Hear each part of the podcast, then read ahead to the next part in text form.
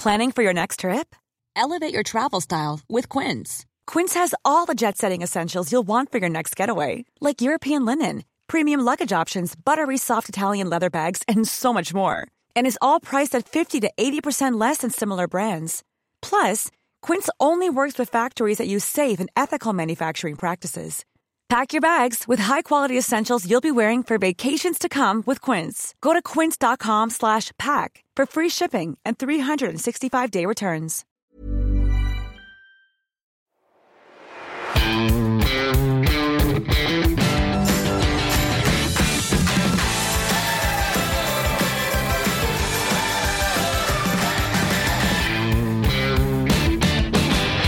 Hallo und herzlich willkommen zu einer neuen Folge des Finanzrocker Podcasts. Mein Name ist Dani Kort und heute habe ich ein Thema, was ich bisher noch nie im Finanzrocker Podcast hatte, nämlich das Investment in Kunst. Auf den ersten Blick ist das jetzt kein besonders spannendes Thema, aber wenn man sich etwas mehr damit beschäftigt, ist es unheimlich spannend. Und das habe ich tatsächlich erst gemerkt, nachdem ich das Buch, wie sie mit Picasso und Co. ein Vermögen aufbauen und warum am Ende mit Kunst nicht jeder reich werden kann von Dr. Franziska Ida Neumann gelesen habe. Also ich habe am Anfang gedacht, hm, also Kunstinvestments sind jetzt so überhaupt nichts für mich, aber ich schaue einfach mal rein jetzt äh, komplett ohne Vorurteile, habe ich dann auch gemacht und das Buch hat mich wirklich sehr gut unterhalten, es ist sehr lebendig geschrieben und es sind extrem viele interessante Beispiele, die das Thema auch greifbar machen. Und das hat dieses Buch ausgemacht. Und nach dem Lesen habe ich gesagt, so, ich möchte gerne ein Interview mit der Autorin machen. Und dann haben wir das Interview aufgesetzt und das Interview ist richtig gut geworden und man nimmt eine Menge mit. Und wenn man noch ein bisschen mehr erfahren möchte, dann kann man sich ergänzend das Buch kaufen und da dann noch mal ein bisschen tiefer in das Thema reingehen. Generell spreche ich mit Franziska über unterschiedliche Fragestellungen, also zum Beispiel, was sind so Hauptmotive von Kunstsammlern, Kunst zu kaufen, welche Rendite kann ich erreichen, was sind die Fallstricke, worauf ich achten muss, welche Parameter entscheiden über den Preis, wo kann ich Kunst kaufen und wie groß ist das Risiko an Kunstfälschungen zu geraten. Das ist jetzt so ein, so ein Überblick über die 70 Minuten Interview. Es ist sehr lebendig geworden, das Gespräch. Und ja, würde mich freuen, wenn du dem Interview und dem Thema einfach mal eine Chance gibst und dann selber eine Entscheidung triffst, ob das jetzt überhaupt interessant ist für dich. Bevor wir jetzt zum Interview gehen, wird dir diese Folge präsentiert von Wechselpilot. Seit 2019 arbeite ich überwiegend von zu Hause und das hat einen ordentlichen Einfluss auf meinen Stromverbrauch zu Hause. Und durch die Corona-Pandemie hat sich dieser nochmal erhöht. Die Folge deutlich gestiegene Stromkosten. Und du wirst das Beispiel von mir wahrscheinlich auch kennen. Und wenn du dann noch einen teuren Tarif hast, dann zahlst du viel Geld. Und an dieser Stelle kommt Wechselpilot ins Spiel. Denn wer keine Lust hat, jährlich seine Energieverträge zu checken und zu wechseln, ist bei Wechselpilot an der richtigen Adresse. Der digitale Energievertragsmanager sorgt dafür, dass du jedes Jahr im besten Energievertrag bist. So kannst du ohne Aufwand mehrere hundert Euro im Jahr sparen und diese dann sinnvoll investieren. Nach einem Jahr erhebt Wechselpilot eine Servicegebühr in Höhe von 20 Prozent auf deine tatsächliche Ersparnis. Sparst du in einem Jahr mal nichts, dann entfällt auch die Gebühr. Für dich bedeutet das, der Wechselpilot-Service hat keinen Haken und ist risikofrei. Denn durch die Servicegebühr macht sich das deutsche Unternehmen unabhängig vom Markt und kann rein in deinem Interesse agieren. Wenn dich das interessiert, dann schau einfach mal unter wechselpilot.com slash Finanzrocker vorbei, erfahre mehr über das Angebot und spare dauerhaft Energiekosten. Ja, und dann würde ich sagen, genug der Vorrede, gehen wir ab zum Interview. Meine Leitung geht heute nach Greifswald zu Dr. Franziska Ida Neumann. Sie ist Kunstexpertin und hat letztes Jahr das sehr lesenswerte Buch Wie sie mit Picasso und Co. ein Vermögen aufbauen über den Finanzbuchverlag veröffentlicht. Wir wollen heute über Investments in Kunst sprechen. Das ist ein Thema, über das ich bisher noch überhaupt nicht gesprochen habe. Deswegen freue ich mich, dass du dir die Zeit nimmst und sag herzlich willkommen im Finanzrocker Podcast, Franziska. Hallo Daniel, freue mich. Vielen Dank für die Einladung. Ja, ich freue mich auch, denn das ist jetzt auch äh, tatsächlich ähm, das erste Mal, dass ich ein Interview mit einer Beichte beginnen muss, denn das Thema Kunst ist für mich wirklich ein Buch mit sieben Siegeln und interessiert mich eigentlich überhaupt nicht. Und sehr vielen Hörerinnen und Hörern wird es genauso gehen. Aber jetzt habe ich dein Buch gelesen und fand es wirklich äußerst unterhaltsam, weil du das Thema sehr anschaulich und persönlich auch rüberbringst. War dir dieser Punkt enorm wichtig? Ähm, das war mir auf jeden Fall wichtig und das überrascht mich gar nicht, wenn du sagst, dass du bis jetzt ähm, mit Kunst oder Kunstinvestment noch gar nichts zu tun hattest, weil das ist eigentlich eher der, der Alltag, den ich jeden Tag habe. Viele Leute sagen, oh, tut mir leid, ähm, du hast ein interessantes Thema, aber ich habe da überhaupt gar keine Ahnung. Und dann sage ich immer, es ist überhaupt gar kein Problem. Ähm, wenn du was hören willst, erzähle ich dir gerne was dazu. Und ähm, das Buch, was ich geschrieben habe, ja, das habe ich extra mh, hm, so angelegt, dass die Hürden, der Zugang zur Thematik so niedrigschwellig ist, dass man ähm, einfach jeden mitnimmt, der auch nur ein Funkeninteresse an der ganzen Sache hat. Ich wollte jetzt keine Dissertation oder ähm, keine Finanzabhandlung zum Thema Kunstinvestment schreiben, weil das ähm, werden wir wahrscheinlich im Laufe des Gesprächs auch merken, das ist gar nicht so meine Art, sondern eher das lockere Gespräch hm. mit ähm, vielen informativen Fakten. Ja, das ist dir auf jeden Fall gelungen und ich glaube, sonst wäre ich auch nicht so lange am Ball geblieben bei dem Buch, weil ich habe so viele Bücher hier rumfliegen und die meisten sind alle sehr ähnlich, aber so das Thema Kunst, das war tatsächlich komplett neu und ich habe auch eine Menge gelernt, unter anderem auch, dass Kunstinvestments für mich persönlich nichts sind, mhm. aber das übt ja trotzdem eine Faszination aus und äh, da gehst du ja auch drauf ein. Was macht denn für dich jetzt die Faszination an Kunst genau aus? Ja, die Faszination an Kunst, also es sind, glaube ich, zwei Seiten. Einmal finde ich das eine unglaubliche Bereicherung, mit Kunst arbeiten zu dürfen. Und auf der anderen Seite ist das ähm, für mich aber auch ganz klar ein Investment. Hm. Jetzt ist es allerdings so, dass ähm, ich nicht irgendwann auf die Welt gekommen bin und gedacht habe, Kunst, das ist es und ich will nichts anderes in meinem Leben, sondern ähm, ich habe in der Oberstufe Kunst abgewählt, weil ähm, antike Säulenordnung, Kunstgeschichte, ich fand es so wahnsinns langweilig. Mhm. Bin dann erstmal ins Studium gegangen, habe ähm, zwei Semester Jura studiert oder vier und habe dann überlegt, ähm, das ist nichts für mich, ich muss noch mal was anderes machen. Mm. Und habe mich dann durch einen Zufall, weil ich eine Freundin getroffen habe, auf dem Weg zum Studierendensekretariat, die ähm, meinte, sie hätte das langweiligste Studium der Welt, würde sie jetzt abschaffen. Und ich sagte zu ihr, was ist es denn? Und dann sagte sie Kunstgeschichte. Und dann habe ich gesagt, weißt du, ich weiß eh nicht, was ich machen soll, ich mache das jetzt. Und dann bin ich hingegangen und habe mich für Kunstgeschichte eingeschrieben. Und ich weiß nicht warum, aber das war der Startpunkt. Und seitdem hat sich so eine Leidenschaft entwickelt für das Thema. Und ich habe am Anfang auch schon immer, ich wollte immer wissen, was die Dinge kosten. Und dann mhm. wollte ich irgendwann wissen, was Kunst kostet. Und habe ähm, schon vor meinem ersten Studientag überhaupt, habe ich einen Praktikumsplatz bei Sotheby's beim Auktionshaus in Hamburg ergattert. Ja. Und ähm, da wirst du dann in so einen Raum gesetzt. Bei mir war das die Poststelle, Schrägstrich der Praktikantenraum. Mhm. Und dann gehen die Anrufe ein und ähm, die Leute sagen, sie haben dieses oder jenes, diesen oder jenen Künstler. Und du musst dann abschätzen in dem Moment, ist es was wert oder nichts. Ja. Und was machst du, wenn du keine Ahnung hast? Du fängst an zu googeln. Und ich habe zwei Monate alles gegoogelt, was da am Telefon reinkam. Und danach hatte ich einen guten Überblick und konnte mit dem Kunstgeschichtsstudium anfangen. So hat es angefangen. Okay. Und du bist ja danach nach Paris gegangen, hast dann noch weiter studiert und da hat sich diese Leidenschaft dann komplett entwickelt, oder? Mm, ja, irgendwann ist mir klar, ich habe dann Betriebswirtschaft ja auch noch äh, mitstudiert. Hm.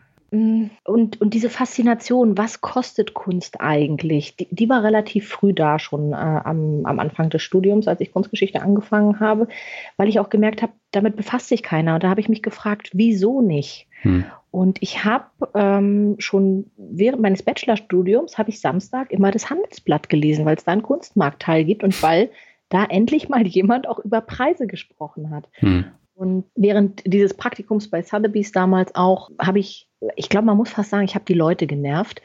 Ähm, die waren natürlich viel zu anständig und zu gut erzogen, als dass sie es mir direkt mitgeteilt hätten. Aber am Ende des Praktikums ähm, habe ich einen freundlichen Handschlag bekommen und da wurde mir ein Buch in die Hand gedrückt äh, mit dem Hinweis, hier sind alle Antworten auf die Fragen drin, die du hast. Und das Buch hieß Kunstmarkt, äh, Hype und Geld.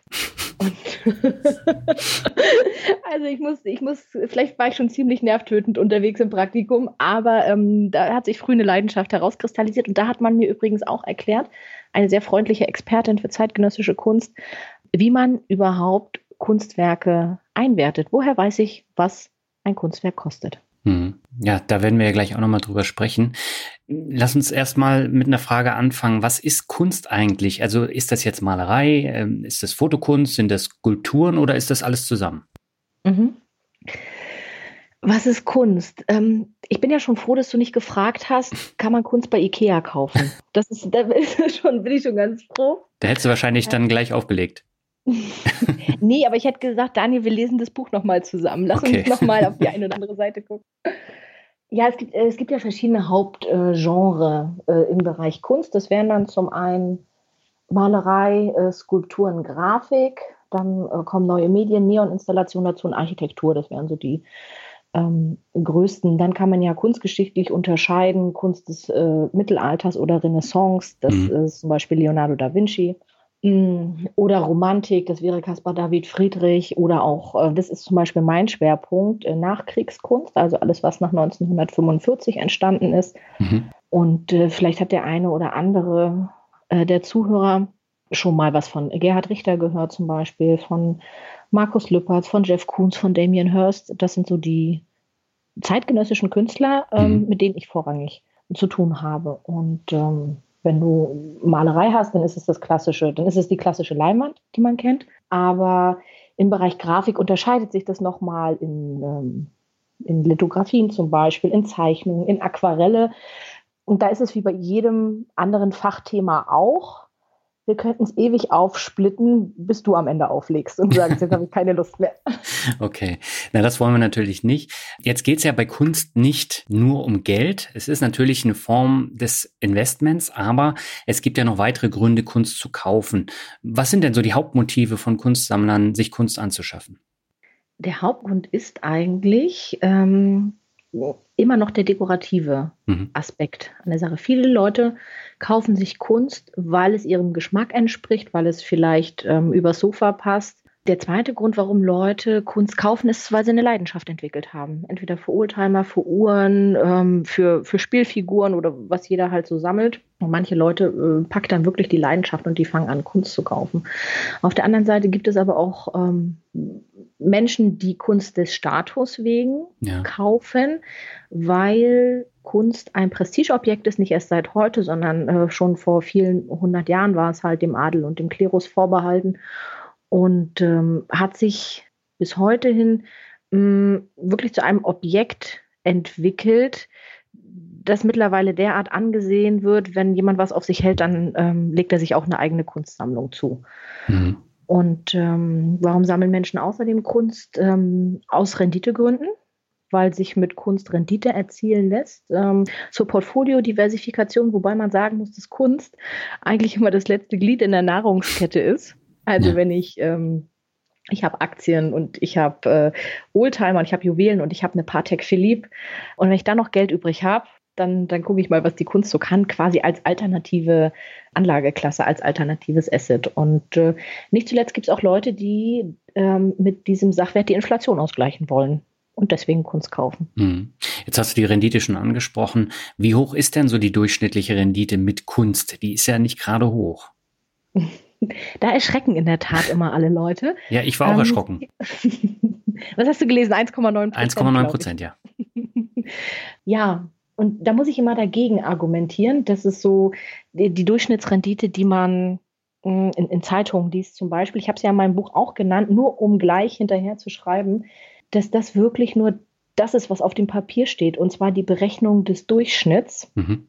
Das heißt, es gibt Arbeiten, die liegen drüber und es gibt Arbeiten, die liegen drunter. Das vergleiche ich immer gerne mit äh, mit Aktien, es gibt ja auch welche, die sehr viel besser performen als der Durchschnitt und dann gibt es halt welche, die gar nicht laufen. Ja. Und die Frage ist immer, woran orientiere ich mich? Ich orientiere mich ja nicht an den Sachen, die gar nicht laufen, sondern gucke immer, das, den größtmöglichen Benefit zu bekommen. Und ähm, es gibt Kunstobjekte, die weit, weit über 1,9 Prozent liegen. Also, wenn du ein Beispiel hören möchtest, Günther Uecker ist ein, ist ein Nachkriegskünstler, ein Deutscher, hm. sehr, sehr, bekannt international. Der hat, äh, der macht viel, viele Kunstwerke mit, Na mit Nägeln, Nagelarbeiten. Mhm. Und es gibt auch im Bereich Grafik den sogenannten Nagelprägedruck. Und den hat er, eine Serie davon hat er aufgelegt 2014. Da wurde das Blatt verkauft, das ist eine 100er Auflage für 10.000 Euro. Das war eine Unterstützung für Staatliche Museum Schwerin, weil die ihm ein Museum bauen wollten, einen Anbau. Und es war 2014, 2018 wurden Blätter der Serie verkauft für 24.500 Euro inklusive Steuern, muss man sagen. Mhm. Aber ähm, das sind natürlich, das sind äh, tolle Ergebnisse und die liegen natürlich jenseits von 1,9 Prozent und sind kein Einzelfall. Mhm. Ja, mich hat es nur ein bisschen verwundert, weil Kunst hat jetzt die Rendite von 1,9 Prozent, das hast du ja auch im Buch genannt. Und äh, gegenübergestellt hast du zum Beispiel Wein, was eine Rendite hat von 3,7 Prozent. Äh, da habe ich mich bedient an offiziellen ähm, Statistiken. Äh, haben wir, glaube ich, sogar auch drunter geschrieben, natürlich. weil ich in dem Buch auch das aufgreifen wollte, was eigentlich so landläufig kursiert und dann mhm.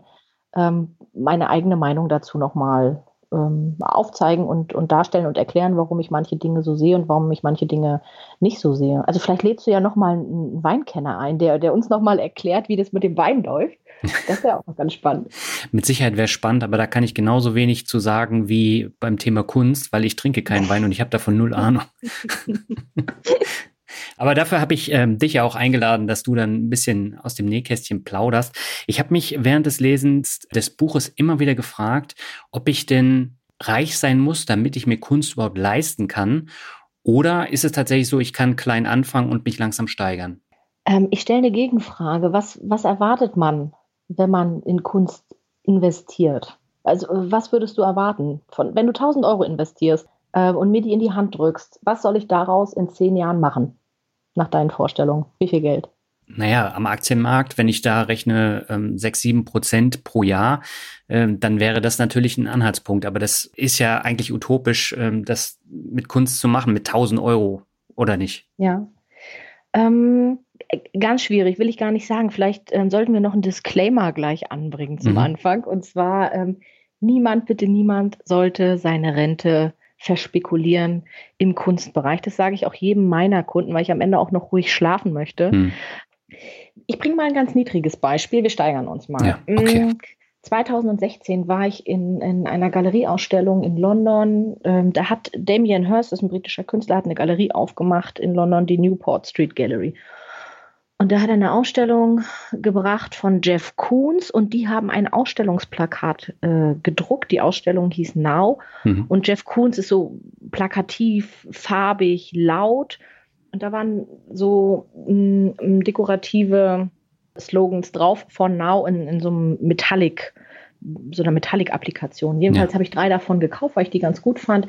Und die haben gekostet 10 Pfund, glaube ich, mhm. damals. Habe ich mitgebracht. So. Und letztens gar nicht lange her, vielleicht ein paar Wochen, sehe ich im Internet, dass die gleichen Plakate für 180 Pfund angeboten werden. Das, was ich noch vor vier Jahren äh, für 10 Pfund gekauft habe. Mhm. Das macht natürlich keinen reich, nur auf dem Papier, wenn man, wenn man sich dann am Ende die Rendite ausrechnet. Aber das wäre so der ganz, ganz kleine Spaßbereich. Ja. Und wenn man dann zum richtigen Kunstinvestment kommt, dann müssten wir uns ja erstmal die Frage stellen, was für ein Typ von Anleger bist du eigentlich? Mhm. Bist du risikoaffin? Bist du risikoavers? Wenn du Risiko avers bist, dann würde ich dir im Bereich von 1 bis 10.000 Euro oder auch 15.000 Euro empfehlen, dass wir vielleicht eine Grafik kaufen mhm. von äh, einem sogenannten arrivierten Künstler, also jemand, der auch wirklich national und international gehandelt wird und, und äh, am, am Kunstmarkt etabliert ist. Ja. Das könnte man machen. Das wären zum Beispiel ähm, Picasso-Grafiken, die du kaufen könntest. Die werden dann allerdings unsigniert.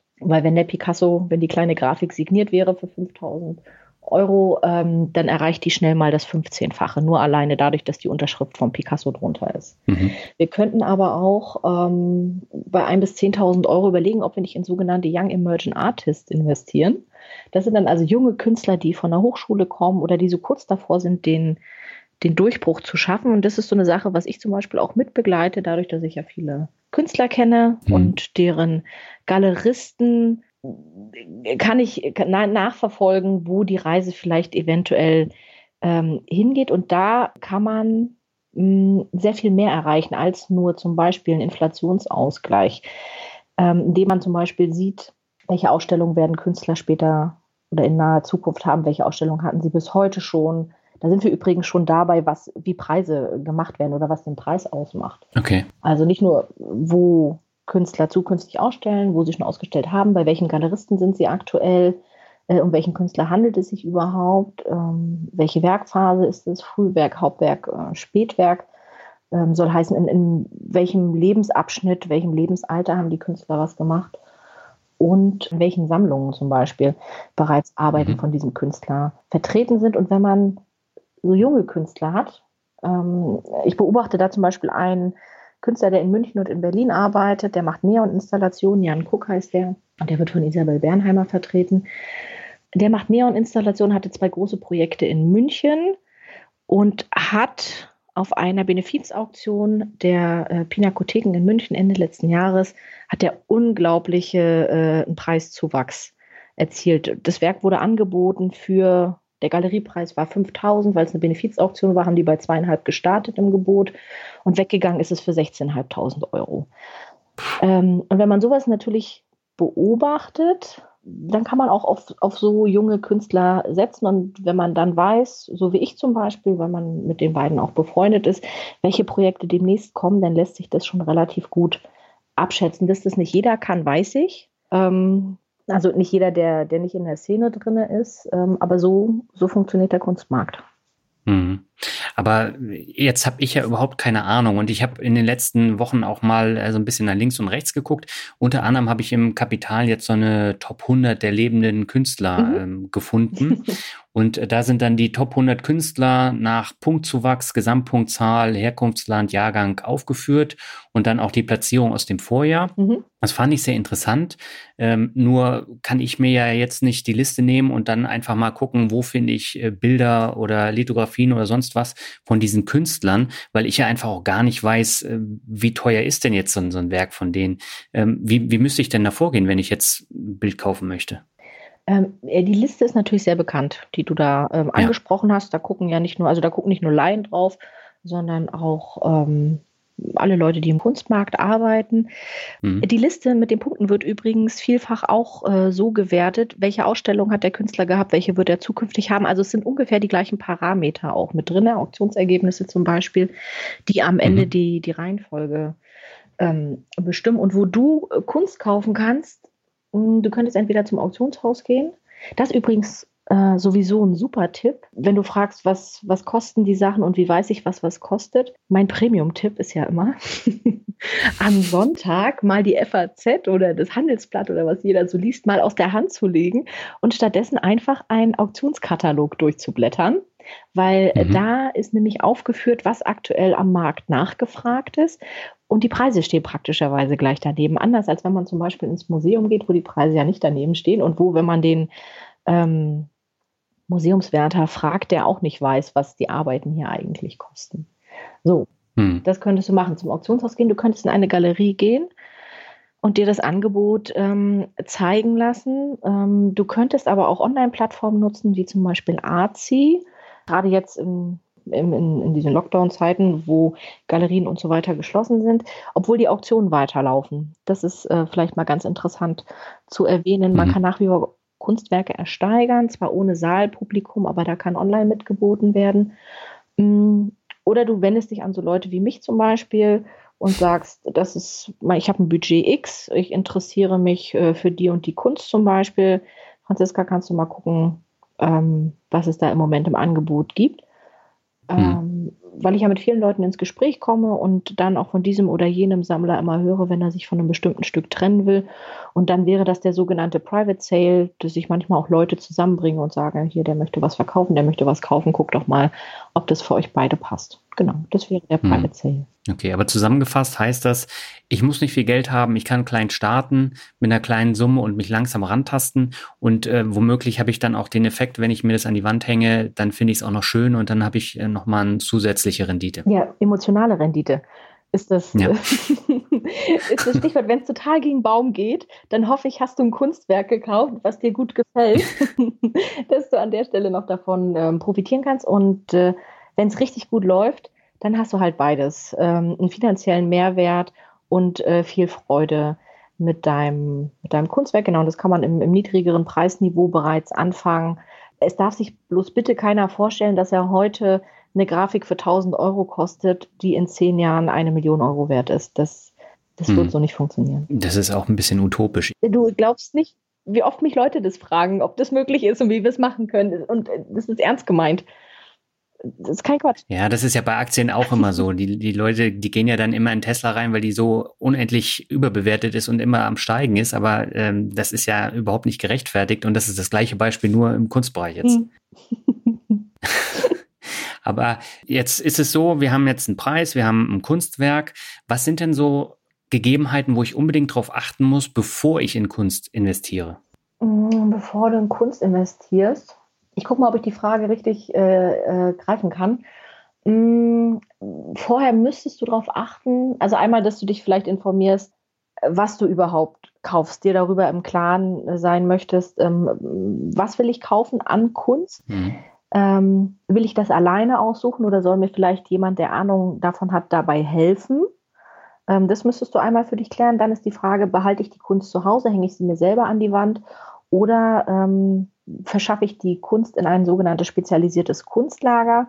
Mhm. Also ich gebe meinen Kunden immer den Tipp, ähm, gerade wenn sie noch nie was mit Kunst zu tun haben, gehabt haben, äh, lasse ich denen die Arbeiten immer nach Hause schicken und sage, bitte häng dir die erstmal vier bis zwölf Wochen hin ähm, und, und fang an, hier irgendwie eine Beziehung zum Thema Kunst aufzubauen. Selbst wenn du nach drei Monaten sagst, die Arbeit gefällt mir überhaupt nicht, Franziska, können wir die ins Lager bringen, machen wir das, das mhm. ist kein Problem, aber ähm, ich habe immer die Erfahrung gemacht, dass wenn sich Leute damit auseinandersetzen, mit diesem Kunstthema, dann erweitern die nochmal ihren Horizont und ähm, gehen dann mit dem ganzen Thema Kunst auch nochmal anders um. Was nicht heißt, dass ich nicht auch Kunden habe, die einfach nur kaufen, um anzulegen. Das können wir auch machen. Ähm, hm. Und da muss man sich halt vorher, bevor man Kunst kauft, auch einmal überlegen, welche Art von Anleger bin ich eigentlich überhaupt. Und wenn du dich aber ja. dazu zum Beispiel äh, dann entscheidest oder von mir äh, überreden lässt, dir die Arbeiten auch mal übers Sofa zu hängen, dann geht es halt um so konservatorische Sachen. Wie lasse ich die Arbeit rahmen, wenn wir, ähm, wenn wir zum Beispiel eine Zeichnung haben und du hast das große Glück, ähm, in einem Loft zu wohnen mit Südausrichtung, wo den ganzen Tag die pralle Sonne reinscheint, dann ja. würde ich zu dir sagen, Daniel, wir brauchen unbedingt ähm, Museumsverglasung mit einem hohen UV-Filter, weil sonst hast du es mhm. da fünf Jahre zu hängen und das wird so vergilbt oder verblichen sein, dann können wir es auch nicht mehr verkaufen. Das sind so kleine Sachen, das sind so die, die ähm, Stellschrauben, an denen man dann auch drehen kann. Hm. Das hätte ich nämlich jetzt auch gefragt, weil wir haben jetzt hier im Wohnzimmer beispielsweise auch sehr viel Sonne. Ich sehe das immer an meinen CD-Covern. Ähm, die bleichen nämlich mhm. mit der Zeit ordentlich aus und das kommt durch die Sonneneinstrahlung. Das heißt, ich könnte mir hier nirgendwo ein Bild hinhängen ohne eine spezielle Verglasung. Ich würde es an deiner Stelle nicht machen. ja. ja, ja, aber das ist ja ein, ein wichtiger Tipp. Ähm, generell, wenn ich mir jetzt Kunstwerke kaufe, kann ich die auch irgendwie in, in Sammlungen geben oder äh, ins Schließfach packen? Machen das auch Leute? Ähm, ja, dann sind wir äh, vielfach auch schon wieder bei einem, einem höheren Investmentbereich. Äh, Wer also okay. wirklich aktiv mit einem Kunstlager arbeitet, der hat eigentlich so viele Sachen, dass er die zu Hause nicht mehr, ähm, dass er keinen Platz mehr zu Hause hat. Mhm. Ähm, und die Arbeiten in eine Museumssammlung zu geben, ist insofern ein interessanter Aspekt, als äh, wir uns ja auch fragen, ähm, wie können wir eine Wertsteigerung erreichen oder wie können wir aktiv an der Wertsteigerung ähm, teilhaben, wenn wir mhm. Kunst zum Beispiel 10, 20, 30 Jahre halten. Ganz wichtig ist, Kunst ist kein Kurzstreckensprint im Bereich Investment, ja. Wenn wir heute Kunst ja. kaufen und du sagst mir in zwei Jahren, du hast es dir anders überlegt, du willst dir jetzt doch irgendwie ein Bulli und ein Surfbrett kaufen und drei Jahre äh, an der, an der Côte d'Azur rumsurfen, äh, brauchst jetzt Geld, dann sage ich, Daniel, mh, hm, wahrscheinlich werden wir die Kunst nur mit Verlust verkaufen können, weil äh, im Wiederverkauf braucht man manchmal Zeit und das kann auch bis zu zwei Jahre dauern, bis man den passenden Käufer mit dem entsprechenden Preis dann gefunden hat. Und ähm, du kannst sie an Museen, verle an Museen verleihen, wenn es wirklich so hochwertige Stücke sind. Hm. Und entweder weißt du es selber, das wirst du im Zweifel aber nicht wissen, sondern vielleicht äh, jemanden, mit dem du zusammenarbeitest, der dich im Bereich Kunst berät, der weiß, welche ähm, Ausstellungen demnächst irgendwo stattfinden. Und äh, wenn der gut drauf ist, dein Berater, dann wird er versuchen, deine Kunst äh, in diesen Ausstellungen zu platzieren, damit die dort eine positive Öffentlichkeit bekommen. Einerseits, zweitens mit in, in, ähm, in den Ausstellungskatalog mit aufgenommen werden. Und das äh, führt am Ende auch dazu, dass die, dass die Arbeiten im Wert steigen. Eine sogenannte positive Öffentlichkeit, indem die irgendwie mal im musealen Umfeld ausgestellt werden. Und dann werden so Kunstwerke zum Beispiel aus dem Kunstlager geholt und in Museen gebracht oder auch irgendwo äh, über dem Sofa abge, abgehangen und äh, ins, ins Museum verbracht. Da lebt ja eine ganze mhm. Industrie von, von diesen ähm, Kunsttransporten. Es sind ja ähm, nicht nur die Rama mit, mit dem Museumsglas, was ich dir gesagt habe, sondern es sind es gibt ja. Speziallogistiker, die nur Kunst hin und her fahren in sogenannten Klimakisten ähm, die viele hundert und tausend Euro kosten. Da packst du ein Bild rein und äh, diese Kiste aus Filz, Styropor und Holz ähm, hält das Klima 24 Stunden. Das heißt, wenn wir das heute in der Schweiz verpacken und dann kommt es 24 Stunden später in New York an, ähm, hat diese Kiste innen drin immer noch das gleiche äh, Klima wie in der Schweiz und kann sich da ganz langsam akklimatisieren. Das hat was mit Spannungen zum Beispiel in der Mahlschicht zu tun, dass da nichts kaputt geht. Ähm, oder es gibt eine Versicherungsbranche, die sich nur mit dem Thema Kunst befasst. Wer zum Beispiel Kunst mhm. sammeln sollte, und das ist auch eine Sache, die man sich vorher überlegen muss, mh, hm, wenn ich das als Investment machen will, auch semi-professionell, dann sollte man mal ganz dringend ähm, über eine Erweiterung seiner Hausratsversicherung nachdenken. Weil ja. Kunst ist im Zweifel darüber nicht insofern abgedeckt, als dass du den, den Zeitwert wieder bekommst, sondern nehmen wir an, du hast vor zehn Jahren eine Grafik für 10.000 Euro gekauft und heute liegt die im Bereich von 30.000 Euro zum Beispiel. Mhm. Ähm, dann kriegst du im Zweifel nur die 10.000 von damals wieder, ähm, weil bei gewöhnlichen Versicherungen sitzen halt keine Kunstprofis oder Kunstmarktprofis. Da müsstest du dann zu speziellen Kunstversicherungen gehen, die zum Beispiel von der AXA aufgelegt werden. Oder ähm, äh, wer macht es noch? Ganz verschiedene Artemia von, von der Mannheimer. Da müsste mhm. man sich im Vorfeld mal einmal informieren. Okay. Du hast das Thema Berater jetzt ja schon äh, angesprochen und ähm, bei dem Begriff schrillen bei vielen Hörerinnen und Hörern aus dem Finanzbereich jetzt immer die Alarmglocken, weil man begibt sich ja in so eine gewisse Abhängigkeit und diese Provisionsberatung, die man jetzt beispielsweise in Banken bekommt, die ist ja nicht gerade förderlich. Da bekommt man ja häufig dann auch Produkte angedreht, die einfach nur teuer sind und keine Performance bringen. Ähm, muss ich bei den Beratern auch auf bestimmte Parameter achten? Ähm, ja, also du wirst so breit gestreut Berater im Kunstbereich wirst du nicht finden. Also du kannst ja nicht einfach in eine Sparkassenfiliale gehen und sagen, ähm, kann mich hier mal jemand zum Thema Kunst beraten. Das wirst, du, das, klar, das wirst ja. du nicht mal in einer Bezirksfiliale wahrscheinlich finden. Ähm, also bis du jemanden gefunden hast, der dich da berät, Kunst kaufen, Kunstberatung ist Vertrauenssache. Das liegt schon einfach mhm. daran, mhm. dass es äh, dass so viele Geschichten im Markt kursieren und dass dieser Markt, es ist einfach auch noch so, ähm, so wahnsinns äh, intransparent ist. Er ist ja nicht irgendwie finanzaufsichtsrechtlich äh, ähm, reguliert. Mhm. Und äh, nicht umsonst sind in den letzten Jahren, es möge jeder selber im Internet nachgucken, wen ich damit meine, verknackt worden in, äh, im Rhein-Main-Gebiet, ähm, weil sie halt ähm, Schindluder getrieben haben mit ihren, äh, ja. mit ihren Kunden. So. Jetzt weiß ich gar nicht, was ich dir dazu sagen soll, weil das Handelsblatt hat mich ja quasi in der Rezension verurteilt. Ähm, soll ich dir sagen, was sie geschrieben haben? Gern, ja.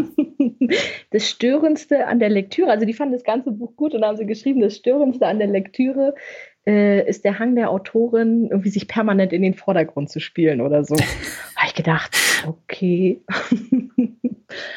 Aber wenn, wenn du einer der wenigen bist, die auf dem Gebiet ähm, arbeiten und dein Gesicht halt zeigt, dann, ähm, mhm. weiß ich nicht, entsteht ja automatisch so ein, hier könnte es langgehen, hier ist vielleicht vorne, äh, vielleicht wollt ihr mal mit mir reden, äh, Moment. Also um mal zurückzukommen, ähm, ist ganz große Vertrauenssache, sich im Bereich Kunst beraten zu lassen und die ähm, Margen oder Gebühren, die du angesprochen hast, sind ja. nicht in Stein gemeißelt. Das wird immer mhm. individuell mhm. verhandelt. Man könnte es so machen, dass man zum Beispiel, wenn man Kunden hat, äh, die kaufen ein bestimmtes Zeitkontingent ähm, X ein bei dir. Mhm. Und äh, das bepreist du entsprechend und da ist dann alles drin. Also zum Beispiel vermittel ich dann ähm, konkrete Kaufvorschläge. Was ich aber zum Beispiel mache, ähm, ich vermittle auch immer Wissen. Also jeder, der, der das Angebot wahrnehmen möchte, um meine Kunden im Bereich Kunstmarkt auch ein bisschen näher zu schulen, klingt jetzt so oberlehrerhaft, aber ähm, denen ein bisschen Sicherheit in dem Bereich zu geben, dass man gerade nicht ähm, vor dem gleichen Problem steht wie in der Sparkasse. Da ist ein Berater, der sagt mir, kaufen Sie das und, und entweder du unterschreibst, weil er freundlich ist oder nicht, aber im Prinzip hast du mhm. keine Ahnung, sondern eigentlich halt ich meine Kunden oder die Leute, mit denen ich arbeite, immer dazu an, ähm, selbst ein bisschen einzusteigen in die Materie. Ja. Und da habe ich auch immer Spaß daran, es halt möglichst niedrigschwellig zu halten und zu sagen, das ist eine kleine Anekdote, da können wir jetzt das und das draus lernen. Und ähm, Kunstberater, also es gibt zum Beispiel Provisionszahlungen, das ist, glaube ich, ein gängiges Mittel, was im Kunstbereich ähm, viel praktiziert wird, wenn man ähm, zum Beispiel Kontakte zum Auktionshaus vermittelt. Wenn, mhm. wenn ich jetzt jemanden habe, der sagt, ähm, ich möchte das und das verkaufen, Franziska, dann stelle ich den Kontakt zum Auktionshaus her, hole vielleicht auch drei verschiedene Angebote ein Und dann ähm, werde ich da entsprechend als, als Kontaktvermittler mit einer Provision berücksichtigt zum Beispiel. Mhm. Also das geht dann schon eher in Richtung Honorarberatung, mhm. das heißt nach Stunden oder nach Projekten zu bezahlen und nicht so eine äh, versteckte Provision, die dann auftaucht. Also ich habe keine. Ich, ich, muss jetzt wirklich mal überlegen, was sonst ähm, bei anderen Kollegen so übrig ist. Also ich versuche es immer mit maximaler Transparenz. Ich habe es vorhin ja schon mal gesagt. Ich hm. schlafe ja immer abends ganz gerne noch ruhig. Aber ähm, ich wüsste jetzt nicht, dass, dass irgendjemand da was ganz im Kleingedruckten hat, weil das vermischt sich dann im Kunstbereich auch immer. Das, mhm. So diese ganz klare Sache zwischen Berater und, und Kunde weicht sich manchmal durch diese gemeinsame Leidenschaft Kunst auf und dann geht man mal zusammen essen oder trifft sich auf einer Party. Und das ist dann immer alles so, äh, alles ein Klientel. Und ganz ehrlich, wenn ich da versteckte Kosten hätte, würde sich das so schnell rumsprechen. Das ist ja auch so ein kleiner Markt. Ich bin ja nicht geschützt durch einen großen mhm. Konzern, der hinter mir steht, dann werde ich halt zwangsversetzt zum Hausmeister oder so, weißt du, und bin trotzdem noch dabei. Das, ja. das passiert ja nicht. Deswegen ich muss ja mit meinem Gesicht für das stehen, was ich mache. Und ähm, von daher, nee. Ja, aber ich, ich habe ja keine Ahnung, deswegen muss ich ja fragen. Und äh, das ist eine Frage, die mir halt auch im, im Kopf rumgespukt hat äh, beim, beim Lesen. Weil der Punkt, den das Handelsblatt angeschrieben oder angesprochen hat, ähm, das ist mir auch aufgefallen, aber es hätte ja gar nicht anders funktioniert, weil entweder habe ich die persönliche Ebene, das heißt, dass die Autorin äh, sich selbst und den Lebenslauf damit reinbringt, oder ich habe dann eine komplett trockene Geschichte, die mich dann ganz schnell langweilt. Und äh, da muss ich ja dann als Leser oder Leserin entscheiden, was möchte ich denn haben. Und ich finde, die, die, persönliche Variante ist viel, viel besser als jetzt so ein, so ein dröger, so ein dröger Abhandlung. Ich habe die, ähm, das äh, kam raus am, an einem Donnerstagabend, die Handelsblatt-Rezension, hm. und äh, Freitag war sie dann am Kiosk. Und als ich sie Freitag in den Händen gehalten habe, habe ich beim Verlag angerufen, das ist der Finanzbuchverlag, und habe gefragt, habe ich irgendwas falsch gemacht? die sagen, ich spiele mich in den Vordergrund, habe ich irgendwas falsch gemacht? Und dann hat der Verlag gesagt, äh, nein, absolut richtig, weil sie haben über sich und ihre Geschichte geschrieben und das ist das, was die Leute so ancatcht quasi. Ja. Und dann habe ich, bin ich auch gleich in die Öffentlichkeit gegangen bei Social Media und habe gesagt, wir freuen uns wahnsinnig über diese Handelsblatt-Rezension, ist auch so. Und übrigens hat er geschrieben, ich bin Selbstdarsteller. Und da kamen die Reaktionen rein von, von Lesern, von Freunden, die alle gesagt haben, ich habe das Buch auch gelesen, das stimmt gar nicht. Also das hat, noch, hat auch nochmal großen Spaß gemacht. Und mittlerweile lache ich darüber und freue mich einfach nur, mhm. dass wir die Buchbesprechung hatten. Ja, ja, ich glaube, man muss da auch dann immer schauen, ob man für sich selber dann eben mit dem Werk auch mit seinem Namen dann dasteht und mhm. auch mit seinem Gesicht dann. Du bist ja auch auf dem Cover zu sehen. Es ist nun mal eine persönliche Geschichte und äh, ansonsten kann man auch was ganz Langweiliges machen, wo man dann halt äh, drei, vier Leser dann hat. Genau. Also es gibt auch Bücher zum Thema Kunstinvestment mit, mit langen Zahlen rein. Könnt ihr bei Amazon mal gucken, ob, ob euch das mehr anspricht oder nicht. Könnt ihr mir gerne schreiben, mal gucken, als Information fürs nächste Buch vielleicht. Okay. Ähm, jetzt ist es ja so, wenn ich jetzt in eine Galerie gehe, ich kaufe mir ein Werk und äh, das ist dann ein Reinfall am Ende. Hat sich nicht im Wert entwickelt mhm. und dann bin ich ganz schnell abgeschreckt und will mit Kunst nichts mehr zu tun haben.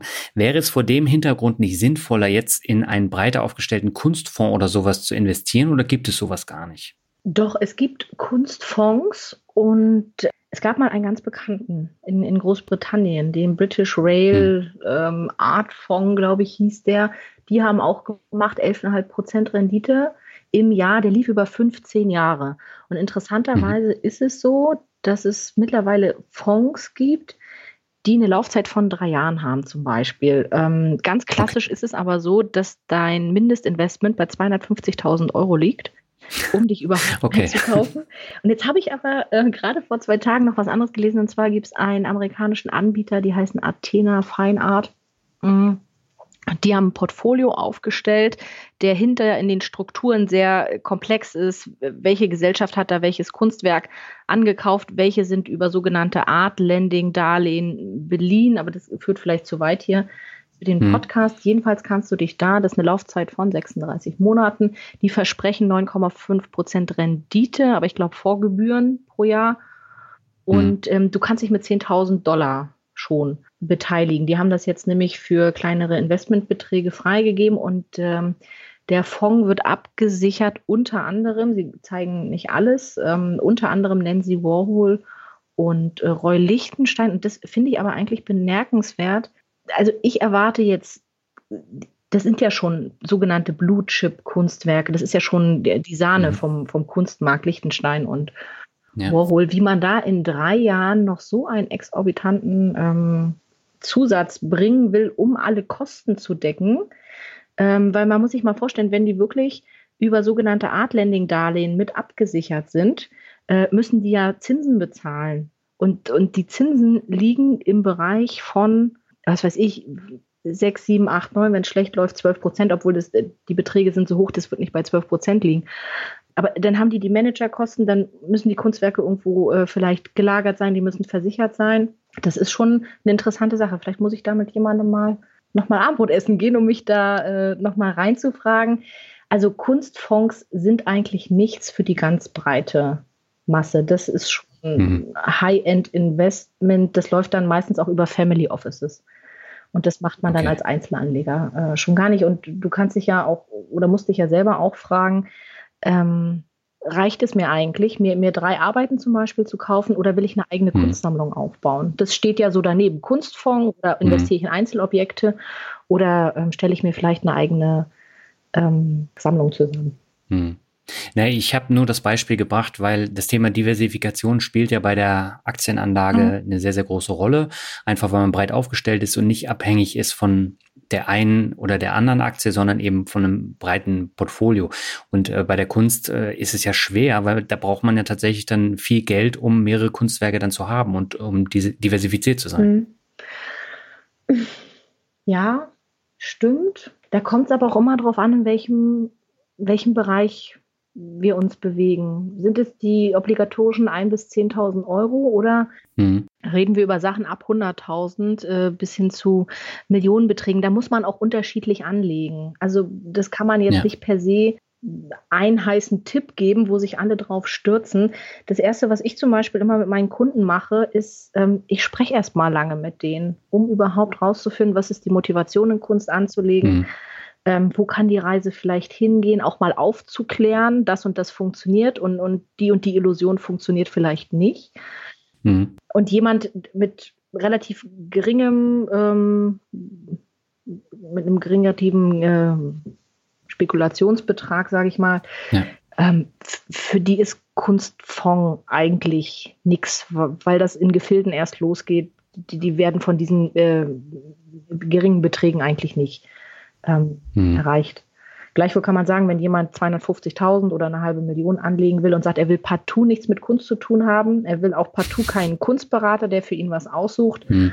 äh, dann würde man sagen, okay, hör zu, ruf den und den an, da wird gerade was aufgelegt. Ähm, und dann würde ich mir zum Beispiel nochmal angucken, was für Kunst angekauft wird in diesem Kunstfonds. Das ist ja wichtig. Ist es zum Beispiel ja. zeitgenössische Künstler? Ist es, sind es nur Blue-Chip-Kunstwerke, also alles, was am Markt arriviert ist? Oder versuchen die natürlich auch, ähm, irgendwie den Hebel zu setzen, indem sie junge Künstler kaufen, von denen sie denken, dass sie in drei, fünf oder zehn Jahren ähm, richtig den Durchbruch bekommen und damit auch nochmal den Gewinn maximieren zum Beispiel. Da muss man sich das Portfolio mal angucken. Mhm. Okay. Wie groß ist denn jetzt die Chance, bei eBay oder jetzt in Antiquitätenläden versteckte Kunstwerke zu finden? ähm, ja, ist dieser Schatzsucher-Moment. ähm, ich weiß es ja, die Leute träumen davon und nicht zuletzt träume ich ja auch davon. Ähm, ich mache das ein bisschen. Das ist ja auch Teil des Buches. Ja, ne? genau, das ist ja auch Teil des hm. Buches. Und ich mache das ein bisschen hobbymäßig, dass ich in Antiquitätenläden zum Beispiel oder auch in hm. Haushaltsauflösungsläden und dann stöber ich da immer ein bisschen rum. Und ähm, ich finde auch was und ich finde auch was bei eBay Kleinanzeigen. Ähm, es gibt die Geschichte von eBay Kleinanzeigen geht zum Beispiel so: ähm, Wer nach unentdeckten Schätzen bei eBay Kleinanzeigen sucht, der darf nicht so Sachen eingeben wie Lüpertz, Rembrandt, Vermeer, Monet und der darf auch nicht eingeben Lithografie oder Aquarell oder Aquatinta, sondern der muss ganz einfach eingeben Bild, Kunstgemälde. Weil wenn da irgendein Fachwort drin steht, ich meine, wir können alle googeln, dann weiß derjenige, der es reingestellt hat, einfach schon zu viel. Deswegen sind solche Anzeigen mhm. für mich immer uninteressant.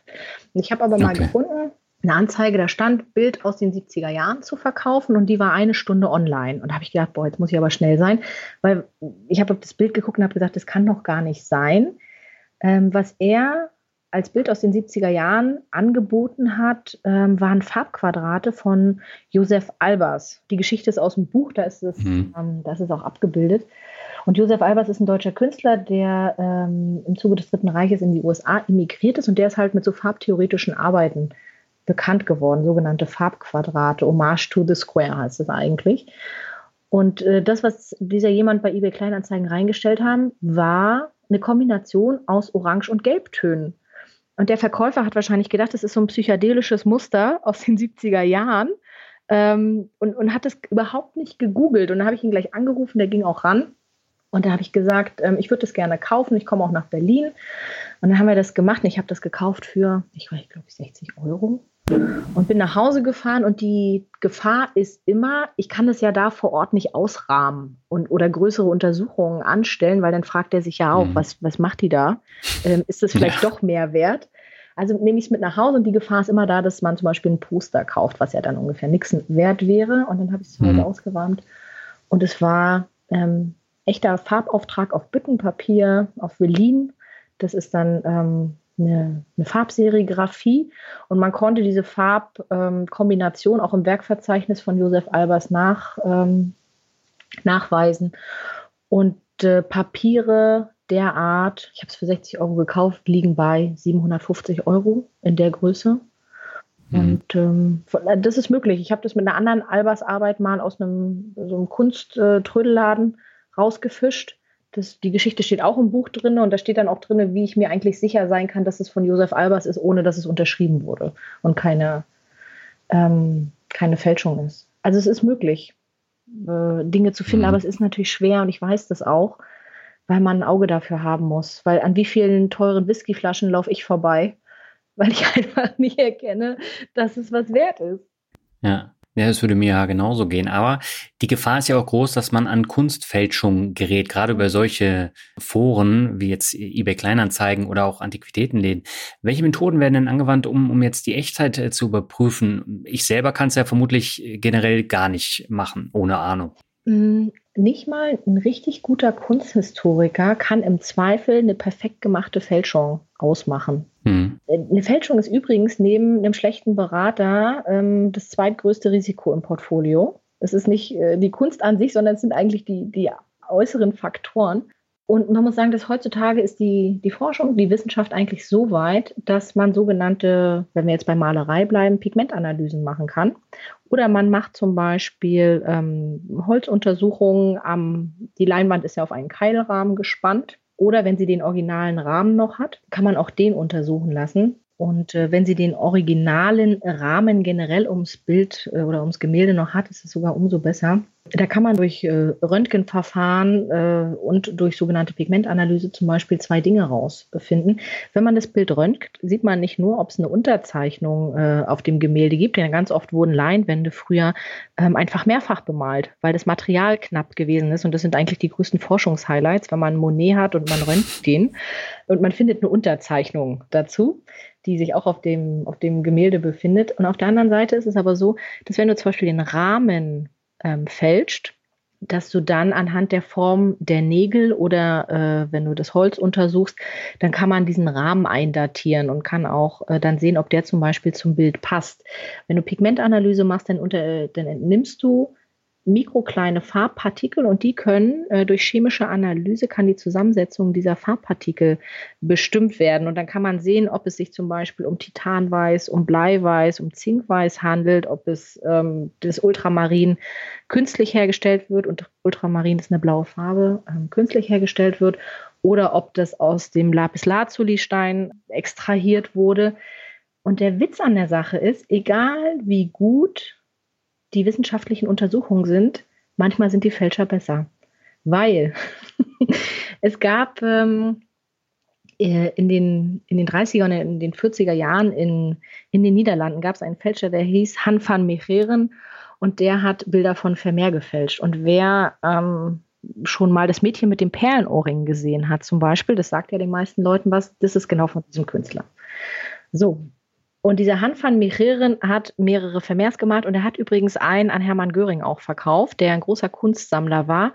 Und ähm, dann war der, war der Weltkrieg vorbei und sie haben Han van Mecheren vor Gericht gestellt, weil sie gesagt haben, er hätte mit den Nazis äh, kollaboriert und hat äh, nationales Kulturgut äh, an die Nazis verkauft. Und ähm, noch zu NS-Zeiten war es so, dass Han van Mecheren ähm, Vermehrs gefälscht haben, die von den Kunstexperten hoch gelobt wurden. Da wurde dann erzählt, er wurde irgendwo auf dem Dachboden gefunden von meiner Tante, der Schwipschwappschwager, äh, hat hier ein Bild. Und die sind durchgegangen, so lange, bis Van Mecheren im Gerichtssaal saß und er wurde angeklagt, ähm, also zum Tode quasi äh, fast verurteilt, weil er mit den Nazis kollaboriert hat. Und dann hat er im Gerichtssaal gesagt, hört zu, Leute, die Vermehrs sind nicht echt. Und dann sagen natürlich alle, das kann nicht sein, das sind perfekte Vermehrs. Und dann musste er im äh, Gerichtssaal noch neuen Vermehr malen. Und dann haben die Leute ihm geglaubt, dann ist er, ähm, der wurde er nicht zum Tode verurteilt, sondern äh, postwendend zum Nationalhelden erklärt, weil er natürlich die Nazis hinters Licht geführt hat und denen Kunstfälschungen verkauft hat. Warum erzähle ich das? Weil man ähm, Untersuchungen vorgenommen hat an dem äh, an den gefälschten Vermehrs und gesehen hat, dass die Farbzusammensetzung eine ganz andere ist, als wie äh, Vermeer selber damals hm. ähm, gearbeitet hat obwohl dieser Han van Merieren, der ist auf den Flohmarkt gegangen, hat sich Bilder, alte Ölgemälde mit alten Rahmen, die äh, im 16. und 17. Jahrhundert in Delft verkauft wurden, hat er sich besorgt, hat die Farbschicht abgekratzt und somit hatte er einen alten Rahmen, eine alte Leinwand und einen alten Keilrahmen aus dem 17. Jahrhundert äh, aus der Region von Delft, weil sowas muss er haben, äh, wenn man ein Vermehr fälschen will. Und dann hat er ein altes Buch gefunden, ähm, wo beschrieben wird, wie Farbe zusammengesetzt wird und hat danach die Farbe angemischt, hat aber, weil die Farbe muss natürlich schneller trocknen, die hat ja keine 200 Jahre Zeit zu trocknen, ähm, ja. wenn du die übermorgen verkaufen willst, ähm, der hat Epoxidharz mit reingebracht äh, in seine Pigmentmischung und anhand dessen konnte man zum Beispiel dann heute unterscheiden, das sind Arbeiten, die Vermeer gemacht hat, weil das eine ganz typische Farbmischung für ihn ist. So, und in den 60er Jahren bis in die 60er Jahre haben die Kunstfälscher da keinen Wert drauf gelegt wie sie die Pigmente nur hundertprozentig zusammensetzen, weil es die Untersuchung dazu nicht gab. Heute ist man aber sehr viel weiter und kann so ein Gemälde, Entschuldigung, wenn ich sage, aber einmal komplett nackig machen, wissenschaftlich gesehen. Ähm, infolgedessen müssen die Kunstfälscher auch einfach besser werden. Und Wolfgang Beltraki ist ja vielleicht, äh, sagt es dem einen oder anderen was, ähm, das darf ich nicht so laut sagen, aber ich finde den handwerklich wahnsinnsbegabt. Aber der hat natürlich vielen Leuten auf dem Kunstmarkt unendlich Schaden in finanzieller Hinsicht äh, zugefügt, weil er viele Kunstwerke in den Markt eingespeist und eingeschleust hat, die der Markt auch bereitwillig aufgenommen hat. Und das ist auch ein Teil vom Kunstmarkt. Das ist so eine Gier, ähm, dass manchmal gar nicht groß gefragt wird.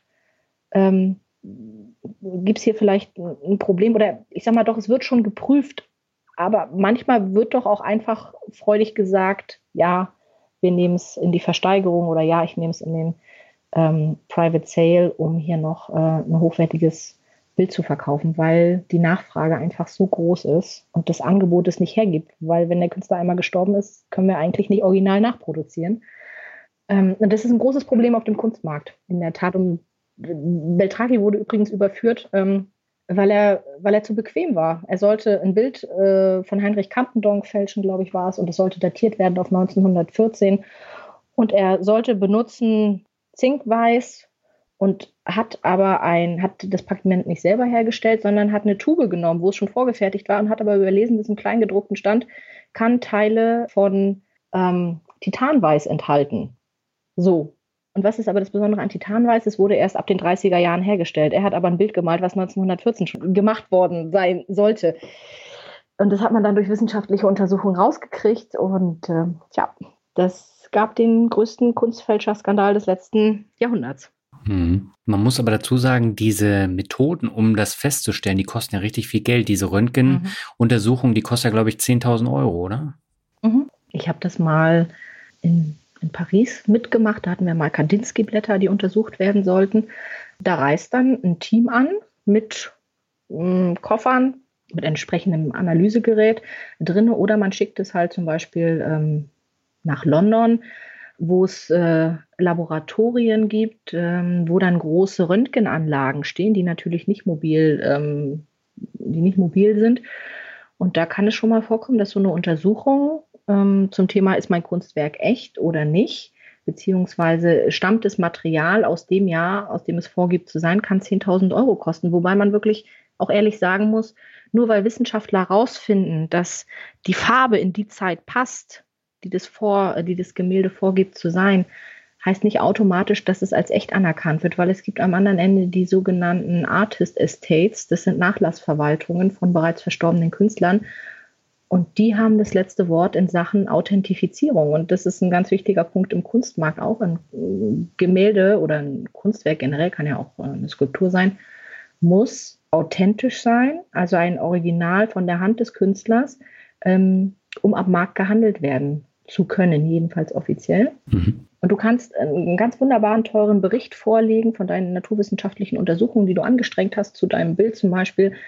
Und wenn das Estate sagt, nein, das ist nicht vom Künstler XYZ, dann, ähm, dann ist deine Arbeit nichts wert, weil es kein, keine Authentifizierung bekommen hat. dann hast du im Zweifel 10 Millionen verloren in den letzten fünf Minuten durch die Entscheidung ja oder nein. Und das ist auch Kunstmarkt. Ja, das hat mich auch wirklich äh, erschreckt, als ich das gelesen habe, was da dann auch verbrannt wird, mhm. Äh, wenn man da Fehler macht, beziehungsweise wenn man das nicht erkennt oder nicht erkennen kann. Mhm. Ja. Lass uns noch mal ganz kurz über das Thema Galerien sprechen. Es gibt ja in allen größeren Städten solche Künstlergalerien, wo es dann auch neue Künstler gibt. Welche Rollen spielen die denn für die Künstler und auch für den Wert eines Künstlers? Galerien sind ganz, ganz wichtig für die Entwicklung mhm. Ähm, von, von Künstlern, weil im Prinzip muss man sich das so vorstellen, der Künstler und der Galerist, das ist so ein Zweiergespann. Der Künstler ähm, macht den künstlerischen Prozess, stellt die Werke her und der Galerist ist eigentlich so ähm, der, der Marketingmensch, der, ähm, der Wirtschaftsmensch daneben. Daraus besteht ja dieses ja. Team.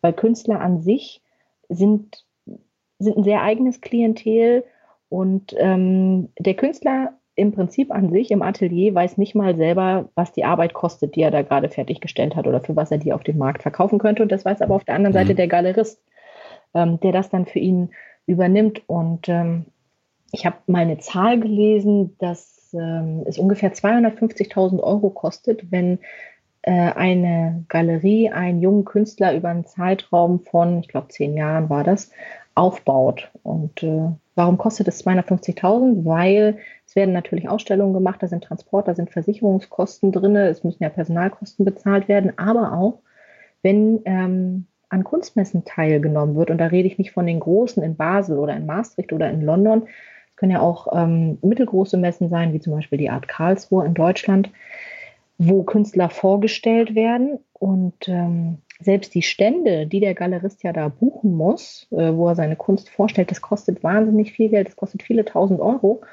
Und zusammen mit Logistik und Versicherung. Und wenn du dann kein Bild verkauft hast, dann gehst du mit einem großen Minus nach Hause. Und das passiert ähm, durchaus dem einen oder anderen Galeristen. Das passiert auch wirklich im großen Rahmen ähm, auf den ganz wichtigen Messen eben in Maastricht, Basel oder London, wenn ähm, Käufer mhm. ausbleiben, wenn schlecht verkauft wurde, dann kann so ein Galerist auch mit 80.000 Euro Minus nach Hause gehen nach dem Messegeschäft. Ja. Und ansonsten ähm, wichtig ist vielleicht, wenn, wenn ihr in eine Galerie geht, immer dran denken, der Galerist ist auch Unternehmer. Der muss, der, der will verkaufen. Klar liegt dem die Kunst am Herzen, das will ich niemandem abstreiten. Ähm, aber wenn dann jemand sagt, ähm, kaufen Sie dieses oder jenes, der wird in fünf Jahren, ist der der richtige Renner hier und da können Sie nichts falsch machen, da sage ich immer gerne, holt euch eine Zweitmeinung. Das, Im Zweifel, wenn ihr das Bild nicht kauft, gibt es ein anderes Bild für euch von dem gleichen Künstler, was euch auch gefallen wird. Aber holt euch erst eine Zweitmeinung ab, ähm, damit ihr nicht einfach irgendwem in die Arme lauft. Und da sind wir auch wieder beim Thema Vertrauen. Wenn ihr natürlich einen Galeristen mhm. habt, mit dem ihr lange zusammenarbeitet und ihr wisst, es läuft gut, dann go for it. Aber für alle Neulinge passt, passt ein bisschen auf, auf euch und euer Geld. Das kann ich nicht anders sagen. Ja, das ist ja immer so. Also gerade bei Sachen, wo man keine Ahnung von hat, da sollte man doppelt aufpassen. Ich glaube, das ist ganz, ganz wichtig. Du hast eben einen Begriff erwähnt, wo ich jetzt auch an die heutige Zeit denken muss, und zwar Messe. Mhm. Ähm, welchen Einfluss hat denn die Corona-Pandemie auf den Kunstmarkt? Tja, was hat der Kunstmarkt gemacht? Ähm, wir haben umgeswitcht auf sogenannte Online-Showrooms. Mhm. Und das heißt, es finden keine Messen statt. Ich war in München auf der Highlights im Oktober. Die hat, das war eine der ganz wenigen Messen, die kurz aufgemacht hat, bevor der äh, Lockdown wieder zurückkam. Mhm. Ähm, aber im Prinzip sitzen alle vorm Computer und gucken sich Online-Showrooms an. Die großen Messen haben also virtuell stattgefunden. Ähm, okay. Der Vorteil ist natürlich, ich sehe, was in New York angeboten wird, ohne den Zeitaufwand zu haben, dahin zu fahren. Aber der Nachteil ist, ähm, ganz einfach der, dass der Kunstmarkt viel übers persönliche Gespräch läuft. Wenn man abends zusammen essen mhm. geht nach der Messe, wenn man auf dem Stand selber steht, und das darf man im Kunstbereich nicht unterschätzen, dieses Socializing und äh, Networking, das ausfällt, ähm, weil man sich auf Messen nicht trifft, weil das sind wirklich wichtige Plätze, um Geschäfte zu machen, über neue Projekte zu sprechen auch. Mhm. Also hat es schon einen großen Einfluss. Messen haben einen großen Einfluss generell und ähm, der Lockdown oder die Corona-Zeit ähm, hat insofern Einfluss, dass man sagt, Galeriepreise liegen 30 Prozent im Moment unter dem Vorjahreswert, aber mhm. die Kunstbranche ist gut dabei, sage ich mal, weil wir müssen uns auch zwangsweise umgewöhnen. Es gibt viele Artist-Talks oder Galeristen organisieren auf Instagram zum Beispiel Live-Gespräche und das ist eine eine gute Sache, weil das hat vorher, ähm, gab es das ja so nicht, dass man mal einem Galeristen so extrem über die Schulter schauen konnte, wie zum Beispiel Johann König, international sehr bekannter Galerist, der ähm, einen Podcast hat, der heißt Was mit Kunst oder der bei Instagram regelmäßig so Live-Gespräche macht. Ähm, und 99,9 Prozent der Leute, die selbst Interesse an Kunst hatten, sind ja nie so dicht an Johann König rangekommen und haben mal und konnten mhm. mal hören, was hat er zu sagen, wen kennt er, wen lädt er so ein. Ähm, also das, glaube ich, ist für viele Leute sehr, sehr interessant. Sehr spannend. Wie legst du denn selber dein Geld an? Überwiegend in Kunst oder schaust du dir auch den Aktienmarkt an? Ich würde gerne, wenn es jemanden gibt, ist ein ernst gemeinter Aufruf, wenn es jemanden gibt, der mir den Aktienmarkt erklären würde, einfach, äh, äh, dann höre ich mich nicht Nein sagen. Äh, ich, hab, ich kann dir einen Podcast empfehlen, ja, ja. der Finanzvisio rockt. Nicht unbedingt meinen, sondern äh, meinen, meinen anderen Podcast, aber da erklären wir tatsächlich den Aktienmarkt. Ich bin schwer dabei, Daniel. Ähm, ich bin wirklich schwer dabei, jetzt auch äh, seit dem halben Jahr, seitdem ich beim Finanzbuchverlag bin. Sagen die. Mhm. auch immer hier, du kannst die und die Bücher lesen. Also ich versuche mich gedanklich anzunähern, weil ich natürlich auch überlege, Portfolio-Diversifikation, was kann ich machen? Außerdem finde ich es spannend, ähm, Ahnung von Aktien zu haben. Oder zumindest stelle ich mir das ganz spannend vor und ähm, äh, bin auf jeden Fall dabei. Ansonsten mache ich das, was ich kann. Ich lege mein Geld in Kunst an. Und ähm, mhm. das ist eine Mischung aus etablierten Künstlern und ähm, aber auch junge Künstler, wo ich wirklich dran glaube und die ich aktiv begleite und ähm, eine realistische Chance sehe, dass die, dass die eine Zukunft haben. Und ähm, dabei, ich habe jetzt gerade ähm, eine Neon-Installation gekauft, eben von Jan Kuck, von diesem Münchner Berliner ähm, Künstler, der so gute Auktionsergebnisse hatte in der Pinakothek. Mm, der macht mhm. wirklich tolle Sachen.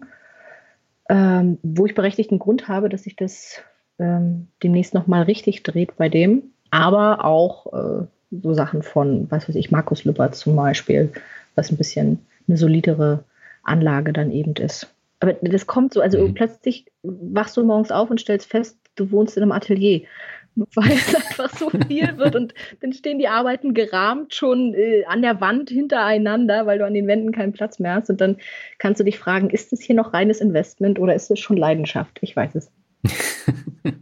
und die sind aber dann alle mit UV-Glas. Ja, unbedingt, alles. Aber ich ja, habe eine okay. Wohnung, die ist Nordausrichtung und alle, keiner würde da einziehen, nur ich weil ich weiß, dass es meiner Kunst hilft. Ähm, aber es ähm, gibt wenig Sonne, aber die sind fachmännisch äh, untergebracht. Genau. Okay, aber das ist jetzt etwas, was ich auch äh, gelernt habe, dass es so spezielles Glas gibt. Das nehme ich dann auch mit. Wen das Ganze noch ein bisschen weiter interessiert und äh, wer sich ein bisschen mehr mit dem Thema Kunstinvestment beschäftigen möchte, dem empfehle ich wirklich das Buch von Franziska, wie sie mit äh, Picasso und Co. ein Vermögen aufbauen aus dem Finanzbuchverlag. Sehr, sehr lesenswert. Und bevor wir jetzt zum Ende kommen, machen wir noch das obligatorische Word Shuffle. Das heißt, ich nenne dir verschiedene Begriffe. Du sagst einfach, was dir dazu einfällt. Und beginnen möchte ich mit einem Begriff, den hast du auch schon erwähnt, Diskretion. Diskretion. Mhm. Ganz wichtig auf dem Kunstmarkt. Also ohne Diskretion mhm. ähm, geht nichts. In vielen anderen Branchen ist es ja so, dass man sagt, mit wem man zusammenarbeitet, weil man natürlich unglaublich stolz drauf ist, ähm, tolle ja. Kunden zu haben. du könntest mich fragen, mit wem ich zusammenarbeite, dann, dann würde ich dich anlächeln und sagen, ach Daniel, wollen wir nicht über was anderes sprechen? ähm, wird, ist ganz wichtig im Kunstmarkt Diskretion und, und ähm, viele Leute ähm, werden dir nicht sagen, mit wem sie zusammenarbeiten, weil das noch so ein vielfach so, so alte ähm, traditionelle Strukturen sind und der Kunstmarkt war schon immer elitär eigentlich ja. und trägt es auch so ein bisschen wie eine wie so eine ähm, moralische Monstranz vor sich her. Es ist nicht nur eine gefühlte Wahrheit, dass der Kunstmarkt sich auch ein bisschen abtrennen will vom, vom, vom Gros der, der Menschheit vielleicht, mh, durch einen hm. intellektuellen Anspruch, aber eben auch durch diese äh, durch dieses Diskretionsdenken. Und ich glaube, du wirst niemanden im High-End-Kunstmarkt finden, der eine Wahnsinns-Tratsch-Tante ist. Würde ich, würde ich Okay. Ja, aber wenn du mir jetzt die Namen nennen würdest, ich könnte damit eh nichts anfangen. Weißt du ja nicht. Du weißt, du weißt ja nicht, was für Kunden ich habe. ja gut, aber ich kann die ja nicht einschätzen. Du kannst die Kunden nicht einschätzen und du kannst nicht einschätzen, was sie gekauft haben. Sowohl als auch. Ja, okay, wir belassen es dabei. Okay. Dann kommen wir zum nächsten Begriff. Ähm, ist mir so ein bisschen schwer gefallen, den in ein Wort zu äh, bringen. Und zwar Opfer für die Kunst. Und zwar meine ich damit die Opfer, die du gebracht hast für diesen Bereich. Ähm, Oder die Leidenschaft. Mhm, mh, mh. Ja, ich schreibe es ja am Anfang vom Buch. Genau. Ich weiß gar nicht, ob wir beide das gleiche Opfer meinen. Männer und Frauen sehen es ja manchmal ein bisschen unterschiedlich. okay. Aber vielleicht. Ähm, ja, Opfer gebracht. In dem Sinne, ich glaube, jeder, der für eine Sache brennt, ähm, muss irgendwie Opfer bringen. Also es gibt so ein, zwei Sachen, wie zum Beispiel, ähm, dass ich an verschiedenen ähm, Partys im weitesten Sinne, 30. Geburtstage, große Jubiläen nicht teilgenommen habe, weil ich einfach Flieger verpasst habe und irgendwo hm. am Flughafen festgesetzt, festgesessen habe. Und viele, meine Freunde haben dann zusammen ähm, eine schöne Zeit verbracht und ich habe einfach auf den nächsten Flug gewartet. Ähm, oder dass ich meinen Heiratsantrag bekommen habe und da aber gedacht habe, nee, ich muss noch so viel von der Welt sehen und ich will noch so viel mit Kunst sehen. Wobei ich immer sagen muss, ähm, der damalige Freund, wir, wir sind ähm, wahnsinnig gut in Kontakt. Er ist auch ein bisschen stolz, dass er es mit ins Buch geschafft hat. auf diese Art, deswegen durfte ich es auch schreiben. Und ansonsten, ähm, ja, was, was heißt ähm, auf, auf Dinge verzichten? Ähm, ich arbeite eben auch sonntags und ich arbeite auch Freitagnachts, wenn es sein muss. Aber das wird hm. jeder kennen, der für seine Sache brennt. Das wirst du selber auch kennen. Dann auf Dinge zu verzichten, das fühlt sich dann vielleicht nicht ganz so an wie Verzicht, weil du tauscht es ja gegen eine andere, gegen, gegen eine Leidenschaft ein. Ja, das stimmt. Dann kommen wir zum nächsten Begriff. da musste ich tatsächlich echt lachen bei dem Kapitel. Plastiktüten Monet. Ja, der Plastiktüten Monet, ja. Es gibt nichts, was es nicht gibt. Das ist übrigens der Grund, warum ich dieses Buch geschrieben habe. Ich bin immer nach Hause gekommen, ähm, von, von den Kunstmessen zum Beispiel oder von der, von der Bank, in der ich gearbeitet habe damals noch und habe so Anekdoten erzählt. Zumal habe das meinen Freunden erzählt und haben die mal gesagt, das gibt's doch gar nicht. Ich sage, doch, das gibt's und ich erlebe das.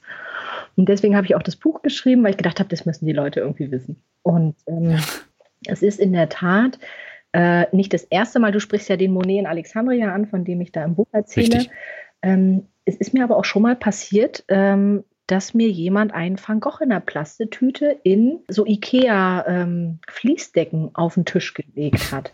Und da kommen wir wieder zu diesen Klimakisten. Also originale ja. Kunst wird in wirklich teuren Kisten äh, verpackt transportiert. Ähm, aber es ist mir zweimal passiert, dass da Leute mit einer Plastetüte unterm Arm reingekommen sind und äh, mir dann Gemälde auf den Tisch gelegt haben. Ähm, jetzt kann ich nicht sagen, was bei Monet rausgekommen ist. Das müsst ihr echt selber im Buch nachlesen. Ich kann die Geschichte jetzt nicht auflösen. Nein, schöner Cliffhanger. Das belassen wir dabei. Ähm, jetzt kommen wir mal zu der Kunst, die ich mit Leidenschaft präferiere, und zwar Rockmusik. Ja, jetzt soll ich dir was. Ich habe ich habe gewusst, dass es kommt, ne? das ist auch kein Geheimnis. Es kommt eigentlich jedes Mal. Ich habe es nur einmal vergessen. Jetzt überlege ich, ob ich dir erzähle. Äh, meine Freunde lachen immer über mich, weil ich so einen schlechten Musikgeschmack habe. okay. Ja, schlecht ist ja immer relativ, ne? Ja, äh, das werde ich jetzt nicht verraten, was ich höre, weil dann denkt ihr alle, ich bin ganz abgedreht. Aber also Rockmusik. Es gibt gute Rockmusik. Ich kann dir jetzt äh, per se keinen Lieblingskünstler nennen. Vielleicht, dass ich habe eine Freundin und die ist sehr into Musik und die erstellt immer mhm. Spotify-Listen. Und weil okay. ich selber nicht so viel Ahnung habe oder da nicht so viel reingebe, folge ich ihren Listen immer und die hat auch eine Liste, die heißt Rockiges. Das fällt mir dazu ein. Okay. Dann kommen wir zum nächsten Begriff, das ist Salvator Mundi. Mhm. 450 Millionen Dollar in 19 Minuten. Ähm, hm. Wurde versteigert in New York und zwar 2017 im November. Das Interessante an dem Salvator Mundi ist, ähm, es gibt sieben interessante Sachen, die habe ich im Buch geschrieben. Eine erzähle ich euch jetzt hier noch schnell. Und zwar der Hammerpreis, also der Preis, wo das Bild wirklich zugeschlagen wurde, lag bei 400 Millionen Dollar. Und in der Presse allgemein wurde über 450 Millionen Dollar gesprochen. Und diese hm. 50 Millionen Dollar Gap, die obendrauf noch kommen, ähm, sind das sogenannte Käuferaufgeld. Das muss der Käufer an Gebühren nochmal extra zahlen zum Hammerpreis. Also ähm, das Auktionshaus hat 50 Millionen Euro an dem Deal verdient, zum Beispiel. Das ist eine Stange Geld. Ja, ist ein bisschen eine Milchmädchenrechnung, weil die auch wahnsinnig viel Geld in Marketing gesteckt haben. Ähm, hm. Die Arbeit wurde zum Beispiel ja auch nicht ähm, im Bereich alte Meister verkauft, in dem Sektor, sondern im Bereich zeitgenössische Kunst, weil da einfach der meiste Umsatz und, und die größten Renditechancen zu holen sind. Das war eine groß angelegte Marketing- Maschinerie. Aber um es mal ganz runterzubrechen, das Auktionshaus hat 50 Millionen Euro ähm, an dem Deal verdient. Das, was ihr immer in den ähm, Nachrichten lest zu diesen Rekordpreisen, da müsst ihr immer gucken, ob das wirklich der Hammerpreis ist oder ob das das sogenannte, der Hammerpreis plus das sogenannte Buyers Premium ist. Das ist das Aufgeld, was der Käufer noch zahlen muss, ein bestimmter Prozentsatz auf den Hammerpreis. Wieder was gelernt. der vorletzte Begriff ist Mecklenburg-Vorpommern. Schönstes Bundesland der Welt nicht nur Deutschlands, ich kann es nicht anders sagen. Ich ähm, habe oft versucht, woanders zu wohnen. Äh, ob das Hamburg war, jetzt war ich ja letztes Jahr drei Monate, habe ich in München gewohnt, ich habe in Berlin gewohnt, ich habe in Brüssel gewohnt. Ich hatte immer eine Wohnung in, in Greifswald, ist auch kein Geheimnis. Ähm, hm. Wohne schon lange in Greifswald. Man ist einfach dicht an der Ostsee. Und als ich in Berlin bei der Bank gearbeitet habe, bin ich jedes Wochenende in meine Wohnung nach Greifswald gefahren und da haben die Leute immer gesagt, Franziska, warum fährst du jedes Wochenende weg aus Berlin? Und dann habe ich gesagt, wisst ihr was, wenn wir jetzt in München wohnen würden und ich fahre jedes Wochenende in die Berge, würde hier keiner fragen. Und nur weil ich jetzt jede Woche hier nach Greifswald fahre, aber ich fahre an die Ostsee. Und ich verstehe die Frage gar nicht. Mecklenburg-Vorpommern ist ein schwieriges Pflaster für den Kunstmarkt. Und alle Leute gucken immer ganz ungläubig, dass ich die Firma da angemeldet habe. Ähm, mhm. Das ist alles Lokalpatriotismus. Ich liebe mein Bundesland. Kann ich nicht anders sagen. Okay, ich kann das absolut äh, nachvollziehen, was du alles gesagt hast. Geht mir genauso, bloß eben mit Schleswig-Holstein mhm. und nicht mit Mecklenburg-Vorpommern. Ja, ich habe auch wunderbare äh, Freunde in Schleswig-Holstein, wenn es so zum Thema Jagd oder so äh, geht, in Dithmarschen. Ähm, ganz wunderbar. Bin ich auch sehr gerne. Okay. Ja, wobei ich muss sagen, ich mache lieber Urlaub in Mecklenburg-Vorpommern als in Schleswig-Holstein. Kommen wir zum letzten Begriff. Das ist Glück. Glück. Viele Leute sagen immer zu mir, Franziska, du hast so ein Glück im Leben mit dem, was du hast. Und dann sage ich immer, es gibt einen Unterschied zwischen Glück und glücklicher Fügung. Mhm. Glück ist, wenn du einen, einen Koffer voller Geld auf der Straße findest, der niemandem gehört. Das ist, das ist echt Glück. Aber mhm. eine glückliche Fügung bedeutet, dass du Chancen erkennst und wahrnimmst. Und das habe ich ganz viel im Leben gemacht. Ich habe immer die Möglichkeit, hinter bestimmten Ereignissen gesehen und, und bin aktiv auf die Dinge zugegangen. Und ich glaube, das größte Glück, was man haben kann, ist innere Zufriedenheit. Das bedeutet für mich Glück. Ja, hast du sehr schön zusammengefasst. Franziska, herzlichen Dank für das tolle Gespräch. Ich hätte äh, mit dir noch durchaus länger sprechen können und ich glaube, es gibt auch noch genug Themen. Aber jetzt wollen wir es für dieses Interview mal bei 75 Minuten belassen und ich sage ein ganz herzliches Dankeschön für das sympathische Gespräch. Hat mir richtig doll Spaß gemacht, Daniel. Äh, vielen Dank und liebe Grüße nach Lübeck. Ja, soweit das erste Gespräch über das Thema Kunstinvestments. Es ist ein sehr schwieriges Thema und man muss da eine ganze Menge Arbeit reinstecken, um sich da so ein bisschen auszukennen. Wenn man keine Ahnung davon hat, wenn man auch keine große Lust hat, sich damit zu beschäftigen, dann braucht man unbedingt Personen, die einen da beraten können. Wie Franziska gesagt hat, gibt es da auch schwarze Schafe. Da muss man immer gucken. Deswegen ist für mich dieses Investment in Kunst persönlich nichts. Aber ich fand es wirklich interessant, das Buch zu lesen und jetzt auch mit Franziska zu sprechen um mal einen gewissen Überblick zu geben. Ich denke mal, so ein allgemeiner Überblick ist wirklich toll, um da so ein gewisses Gefühl zu bekommen. Und ich hoffe, du hast dieses Gefühl dann auch jetzt aus diesem Gespräch mitnehmen können. Ich empfehle dir trotzdem noch das Lesen des Buches. Es hat wirklich einen hohen Unterhaltungswert. Und ja, wenn dir das Interview reicht, dann ist es auch fein. So, zum Abschluss dieser Folge habe ich noch zwei Bewertungen. Die erste stammt von Papa Young 0 und er schreibt, macht bitte weiter so. Hallo lieber Daniel, ich zähle mich zu den 100% konsumorientierten Leuten, die sich im Zuge von Corona finanziell informiert und neu orientiert haben. Dein Podcast, besonders auch deine Folgen mit Alex von Rente mit Dividende sowie Finanzvisier haben mich tatsächlich gepackt, umgedreht und mir eine neue Achtsamkeit bezüglich meiner Ausgaben aufgezeigt. Also kurz und knapp, du hast mir durch das Labyrinth der Anlageideen den Weg gewiesen, wofür ich dir sehr dankbar bin. Mittlerweile habe ich ein Haushaltsbuch, was mich wiederum total flasht und spare durchschnittlich 40 Prozent im Schwerpunkt in Anlehnung an das oben genannte Depot von Alexander. Vielen Dank für deine Mühen und die super Arbeit, dank der jeder seine Finanzen neu bewerten kann. Viele Grüße, René. Ja, René, freut mich echt zu hören und vor allen Dingen, dass die Neuorientierung deiner Finanzen jetzt auch so schnell ging und ich wünsche dir für den weiteren Weg alles Gute. Und die zweite und letzte Bewertung stammt von Rocky753 und er schreibt, wie ein Podcast sein sollte. Der Finanzrocker bietet einen super abwechslungsreichen und hochwertigen Podcast mit vielen unterschiedlichen Gästen und tollen Themen. Hier merkt man einfach, dass man nie auslernt. Von mir ein absoluter Podcast-Tipp. Ja, auch dir herzlichen Dank. Das freut mich wirklich zu hören. Und ja, viele unterschiedliche Gäste hast du ja heute auch wieder gemerkt. So das Thema Kunst ähm, hatte ich auch noch nie. Und ich finde, da konnte man auch noch mal eine ganze Menge mitnehmen. Weiter geht's erst in äh, zwei Wochen wieder. Dann habe ich einen sehr jungen Gast, den ich aber auch schon seit einiger Zeit kenne und mit dem werde ich über viele unterschiedliche Sachen sprechen. Aber jetzt wünsche ich dir erstmal alles Gute. Bis dahin, ciao.